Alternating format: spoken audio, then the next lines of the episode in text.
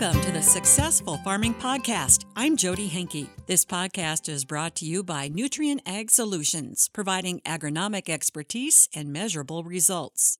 No matter what your plans are with the land, whether to sequester carbon, improve the nutrient density of your crops, or increase profitability on every acre, it all starts with knowing exactly what is in your soil, or more importantly, what's missing. Soil sampling is the way to find out. And joining me today is Craig Marsh, a Nutrien agronomist in Nebraska. So the first question is when should a producer collect soil samples and why? There's really not a bad time to collect data. Obviously, while the crop is growing, you're pretty limited as to how you can access a field, where you can sample, how you can create zones. So the bulk of the sampling we tend to do occurs in the fall directly after harvest time frame. We try to be as efficient as we can, Jodi, so we can get in there and get our data collected prior to ground freezing. And uh, also, you have a certain percentage of growers that like to fall apply as well. So obviously, it's pretty bottlenecked in there. Probably 80% of the soil sampling that we do on an annual basis happens after harvest prior to first freeze is probably a good way to put it or ground freezing that is uh, the other 20% generally happens as a spring sample prior to spring planting. And why should they be doing this now? It really comes down to knowing what your resources are for your upcoming growing season.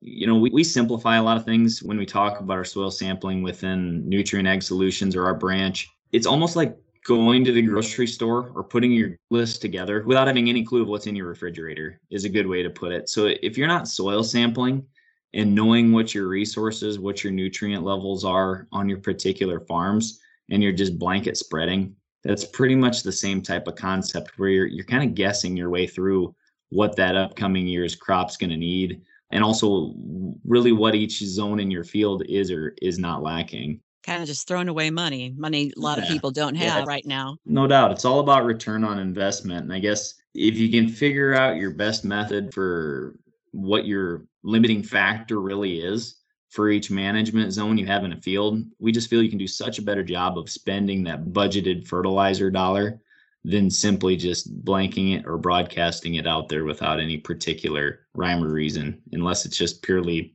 yield removal, which really there's better ways to do it. There's just better ways to farm at that point.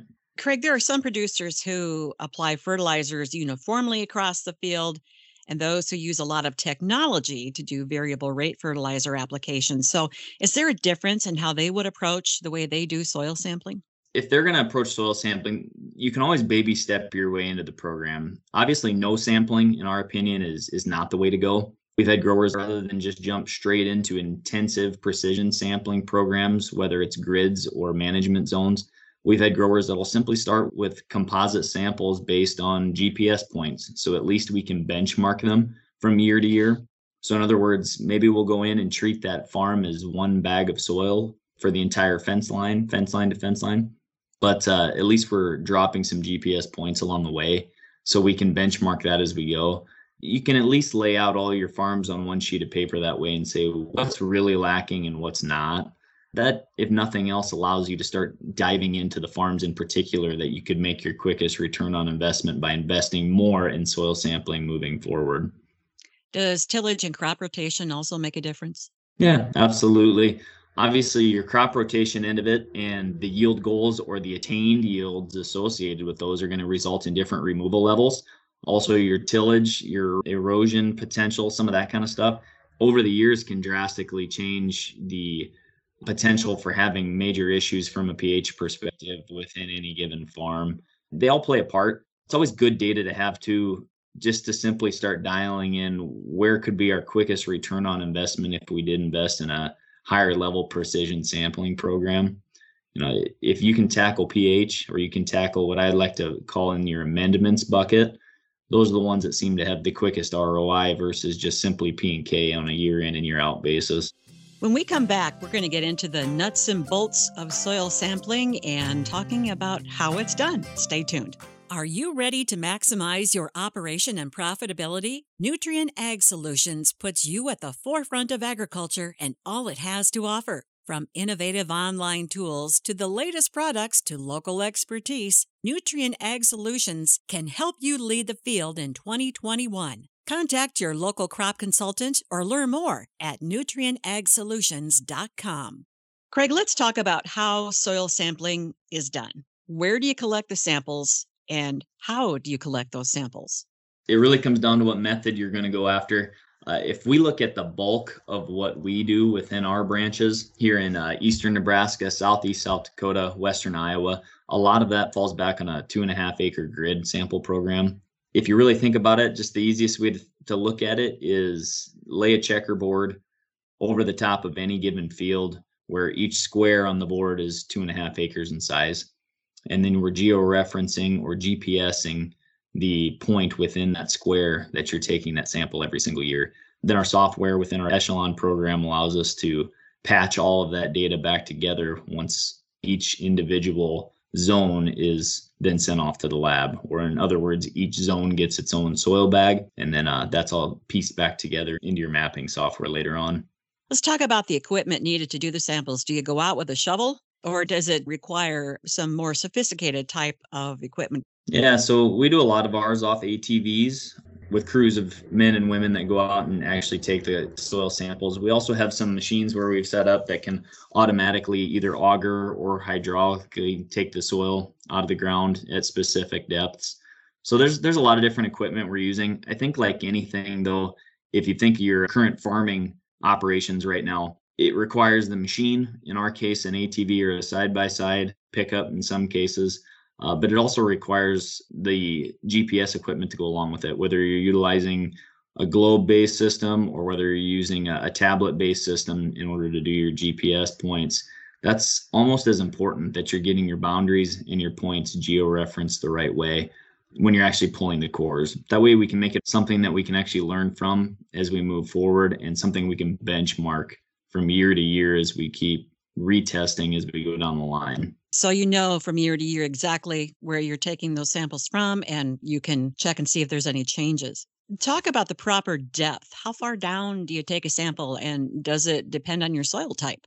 Yes, absolutely. Uh, most common is going to be anywhere from a six to an eight inch sample is going to catch a lot of the some odd 500,000 samples we've taken as a company on an annual basis that's going to do your best job to tell you really what that initial plant zone or that plant root zone is going to be able to access. But there's also applications for all the way down to two and even four foot, depending on if you are trying to monitor how your nitrogen use went the past year, how much you could credit for the following season from a nitrogen and sulfur perspective. Uh, and then we also get into a lot of scenarios where manure sources for plant nutrition. We're doing some more deep sampling there too, just to measure movement within that profile too, just from an environmental perspective. But overall, a six to eight inch core can get you an awful lot of information, especially when you've got the right software to patch all that back together later on. How many cores do you take on average? Yeah, so if I get into a zone, let's go back to our two and a half acre grid. So if I pull into a square quarter, 160 acres, pretty common across the Corn Belt, we're going to take that 160 acre field and divide it into 64 individual zones. And then within each zone, you're probably going to take anywhere from 8 to 14 cores in order to fill that sample bag up. Everybody approaches it a little differently. At our branch, we like to stay as tight as we can to that specific point that we've laid within the zone itself.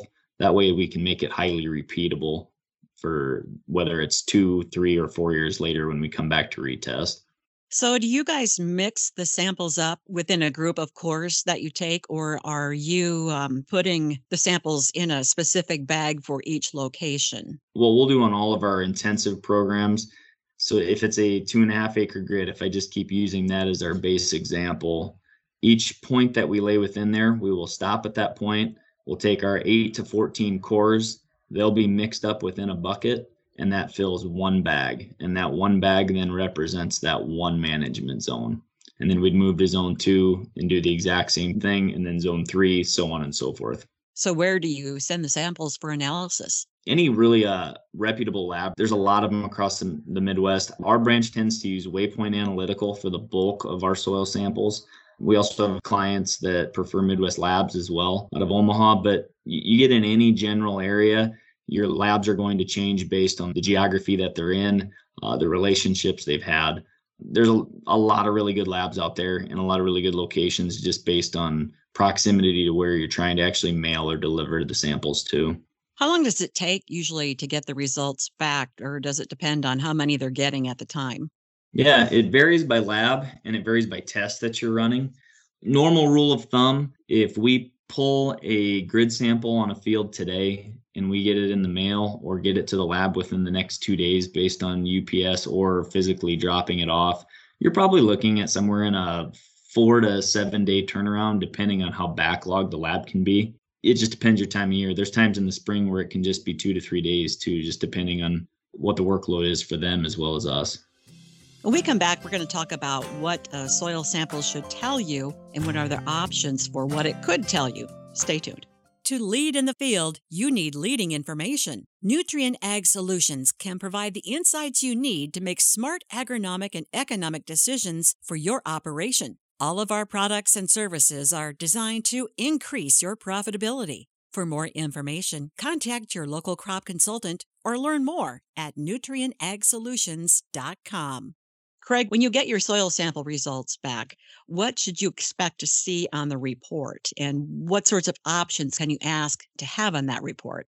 Your normal report, or your, let's call it your base report, is generally going to come back with organic matter, pH, your base levels for phosphorus, potassium, and then you're also going to generally get base saturation, which is more of a valuation on five main nutrients that can tell you how balanced your soil really is from a positively charged nutrient perspective.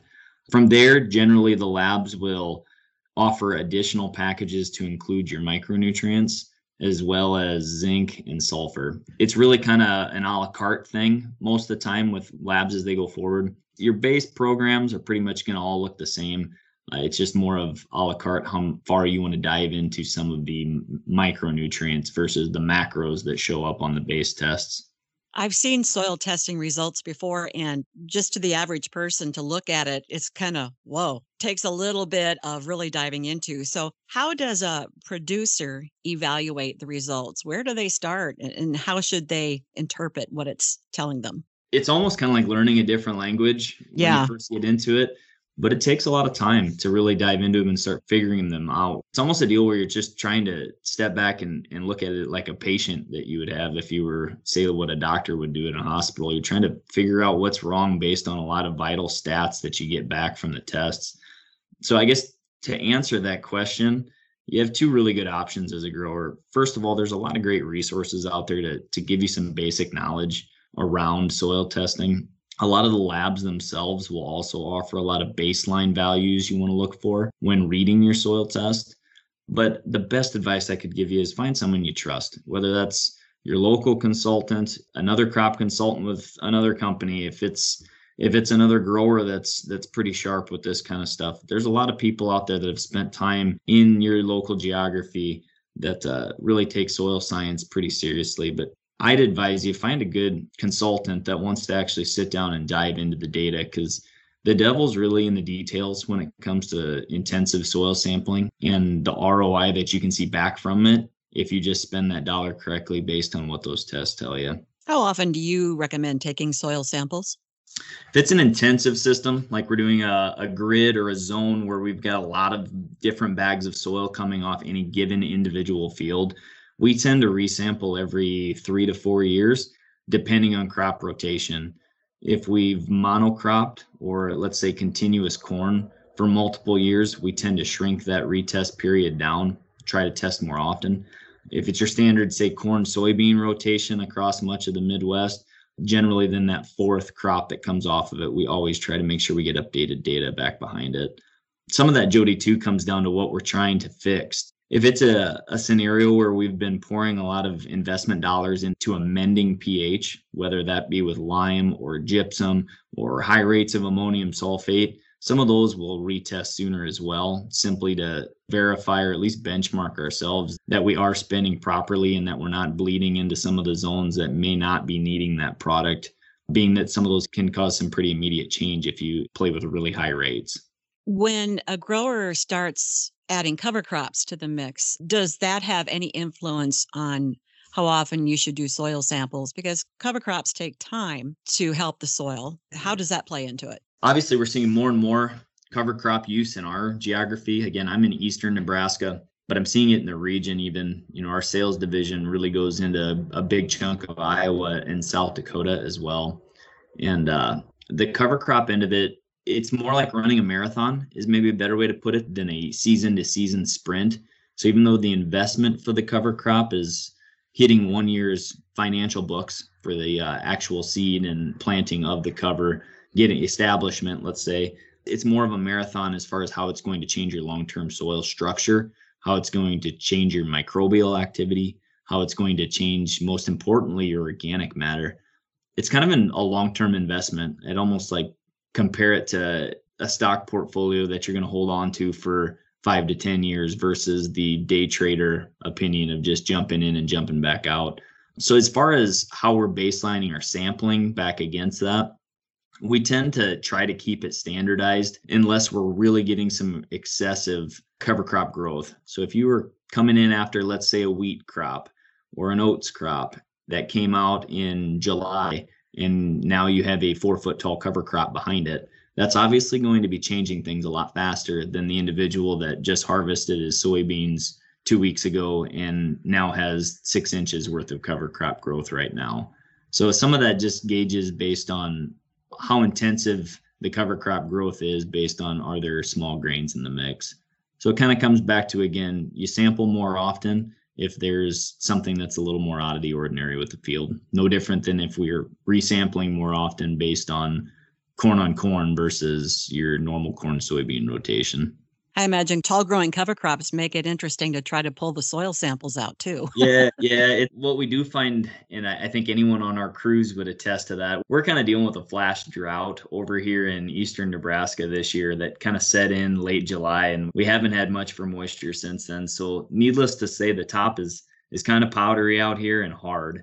So, what I will say is those cover crop fields tend to give us more structure and so, yeah, it can get interesting in a season like this from a fire hazard perspective to be actually out into the, some of that tall stuff taking samples. The root structure and the plant growth you've got below ground tends to to lead to pretty good soil cores, or at least fields that I feel it's a little easier on our crews' backs, if nothing else, to get them removed. But, but yeah, it all comes with its own challenges a lot of places this year in 2020 have had droughtish type weather. When you have last year's flooding versus this year's drought. Should you take soil samples in such extremes from year to year? It definitely plays into it. There's certain nutrients that can be affected differently by overall soil moisture. Now, the first thing you need to remember is is when you send a, a bag of soil off to any lab, they're going to go through their own protocol as far as air drying that soil before it's eventually ground into a powder and then tested for the nutrients themselves. So there is some standardization as far as once that bag gets to the lab from sample to sample. But what I will say is there's good data out there to show that certain nutrients, take potassium for instance, tend to show up at lower levels in years where you're abnormally dry than if it was a year where you had sufficient ground moisture or even above average. So there are some things you really need to play into it. Also, the quality of your core goes into a lot of it. I honestly feel that's probably the number one factor we look at when we send our crews out every day this time of year is are you getting quality cores? Are you getting consistent soil cores? Or is it a deal where you're just getting pure powder in the bag? Or say you go back into last year where you're just getting really just slime in the bag based on how much excessive ground moisture we had coming out of 2019. So a lot of it I think still comes back to that. But yeah, there are some things you need to watch out for. Again, I can't stress enough. Find a good agronomist, a good consultant that you trust, and uh, work through those issues together because those are the things they're going to know. And they're also the things that you're going to tweak from a recommendation standpoint year to year, knowing what the actual weather pattern was that specific season versus just pulling all of your cores and sending them off to a service that may or may not know your specific area. Craig, any other tips or suggestions that you have? The main thing I can say is an investment into a precision soil sampling program is a high quality investment into your field's return. Again, let's go back to the flash drought we're dealing with here in eastern Nebraska at the tail end of the season. Our yield data that we're getting off the combines right now is showing that the fields that had balanced fertility or had already been in a quality soil sampling program that led to a quality fertility plan year in and year out are showing far more yield than the fields where it was just the blankets or a guess method based on what the fertility needed because those fields still have a high amount of variability in them because they've never been balanced out. So, in other words, annually, year to year, you're going to have Mother Nature throw you curveballs. But take us in this scenario this year, I'd much rather have the plant that's just thirsty than the plant that's both hungry and thirsty. And we're finding it that if you can just simply invest a small amount of money into your soil sampling program, the data you get back off of it is just huge as far as making educated decisions on how to better spend that fertilizer spend. Thanks, Craig Marsh, for your expertise, to Nutrien Ag Solutions for sponsoring this podcast, and thank you for listening. For Successful Farming, I'm Jodi Henke.